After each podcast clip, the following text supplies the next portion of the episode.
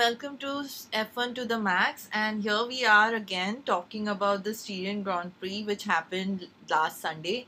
And to break it down and to tell me what all went right and what all went wrong at the race, I have F1 Yoda with me. Yoo-hoo! Hey guys, what's up? What's up, F1 Yoda?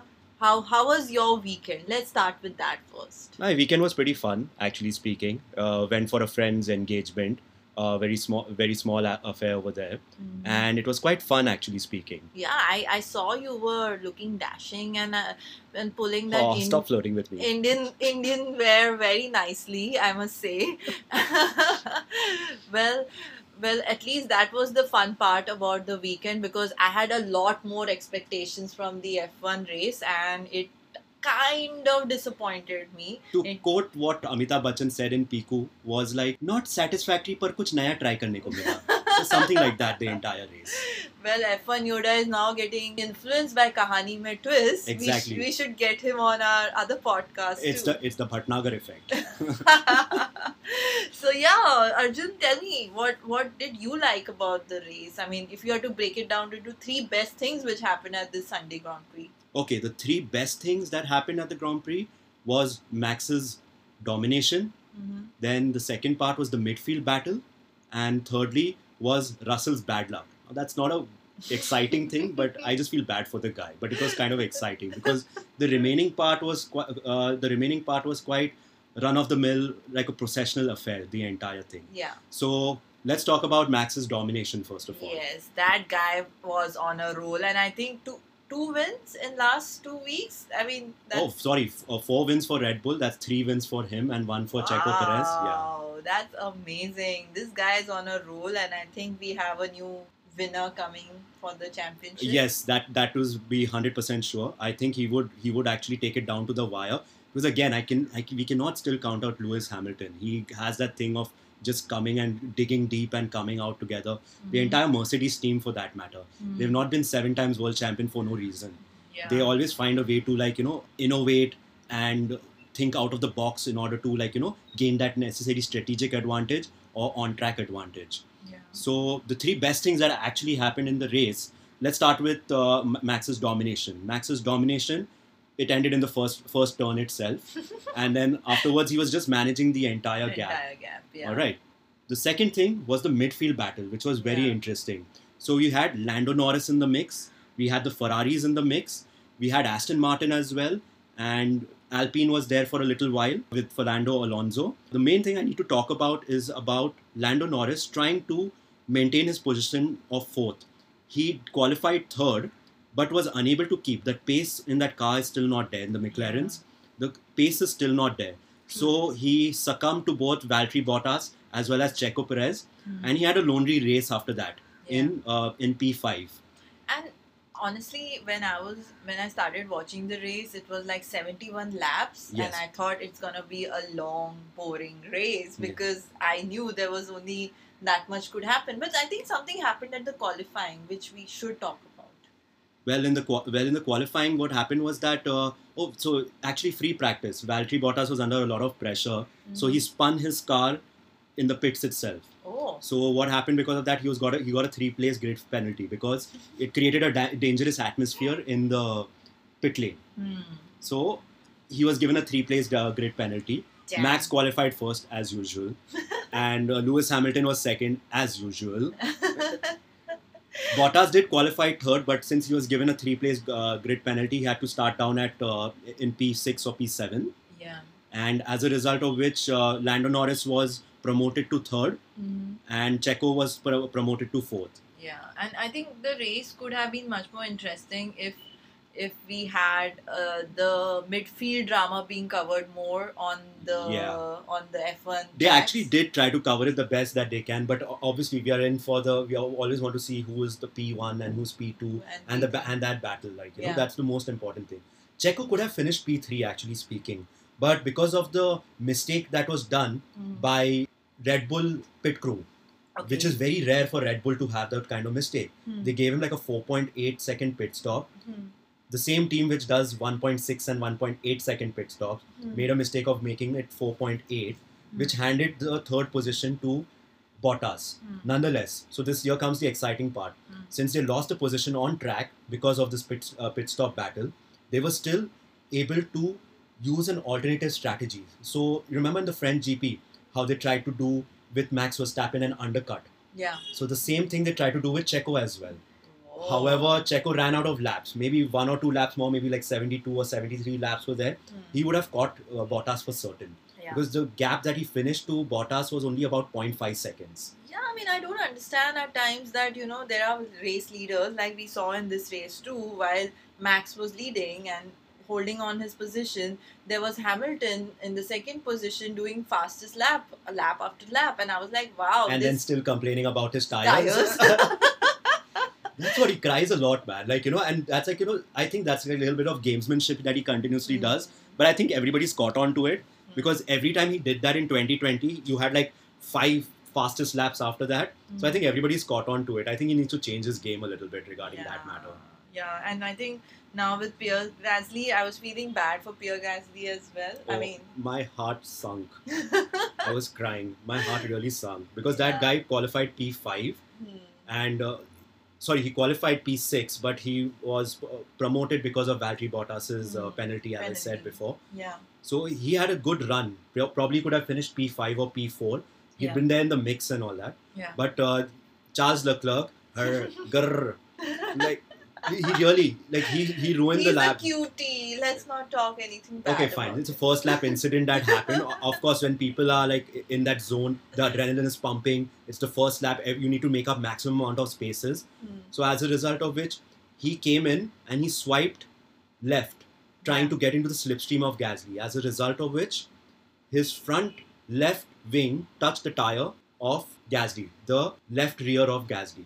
As a result of which, he developed a puncture. Yeah. And because of that puncture, he damaged his suspension and was out of the out race. of the race. And Damn. yeah, I, I I, think- I cried a little bit. I, Yeah. A little bit I cried. Okay, I mean, even I was crying. I want him to do well this season. I don't know for what. Maybe he's too cute. He shouldn't not not do well. He's a good driver as well. Apart from being cute, I think he's a good driver as well. Okay, coming to the boring part of the race because we did start this podcast by saying we were disappointed. So yeah, what were the three boring part of the race? Okay, so the boring part of the race was again the complaining, the continuous complaining by Hamilton about how his tires were not doing anything, and Mercedes always sacrificing Valtteri Bottas to allow Hamilton to earn maximum maximize their efforts. Yeah, That that was another boring part. Yeah. Also, the other thing is that you know just this uh, the, the first four positions. The third part is just the four positions is always a jostling between them. Like you would want to see a McLaren or an Alpha Tauri or an Aston Martin or an Alpine just getting in there and like you know creating uh, creating a like ruffling the feathers a little bit, Yeah, like you know. yeah. But their pace is so high as well, Yeah. and that's the way that's the nature of Formula One. Hopefully, in the next season, you would see something different about it, like you know. Sure. I mean, I think now with the viewers, with the, there were three DRS zones in this race, and that was something that I think you viewers wanted to watch people overtaking, doing some. Charles Leclerc used it very well because Yeah. his fight back from after the after the damage which happened, he pitted and then he got onto the hard tires and then he just started overtaking. Then he tried an alternative strategy where he got into the medium tires towards the end of the race. Yeah. Uh, that's around lap, lap 45 or lap 48. And he was just overtaking everyone left, right, and center. The DRS zones really helped him out, Yeah. which helped Ferrari actually, who didn't have the pace in the last race. They were able to do a lot of things in this race Yeah. and as a result of which they made very good points for P6 and P7. Yeah. And it was good to see that kind of fight back from Ferrari. The battle between for the midfield, at least for the third and fourth position, Hmm. is going to go down to the wire, like with the McLaren versus the Ferrari. Hmm. Alpha Tauri is about 50 points behind still. Yeah. I hope do they, they do get into a mix. One good time for Yuki Tsunoda and Pierre Gasly to actually score points, like, you know, consistently Yeah. because they've always had that thing where one car scores, the other one is either out of the race or out of the points. Yeah. So they can also get into the mix as well. That's amazing. We have more than uh, 15 races remaining. 15 races a lot has to still unfold and i think with the kind of the kind of form max has and and hamilton is still trying to give him a tough fight we we think we will have to wait and watch i think by the 10th or the 12th race we should be having more clarity on the points Exactly. table. So I think we'll have proper clarity on the 30 around 13. That is, I think I think it's the Belgian GP. yeah So on that uh, on that racetrack, yes, we would find the proper uh, like we could predict properly at that point of time where the momentum is swinging.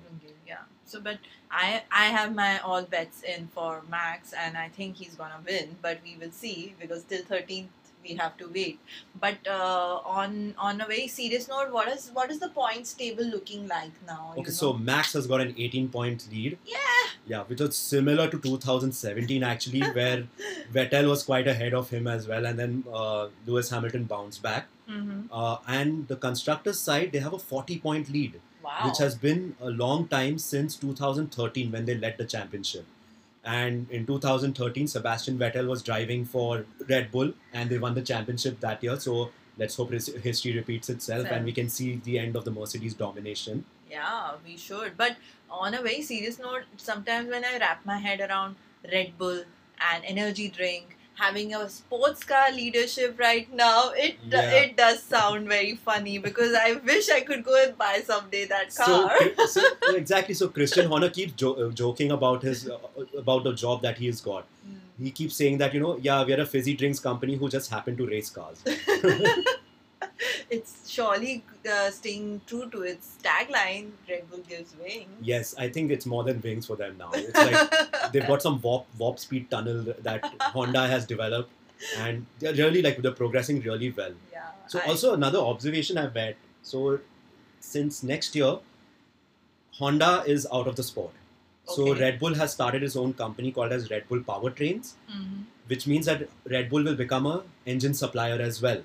Whoa. So that means they are inheriting a very powerful engine, and that means that would really give Red Bull, I mean sorry Mercedes, a big run for their money. money.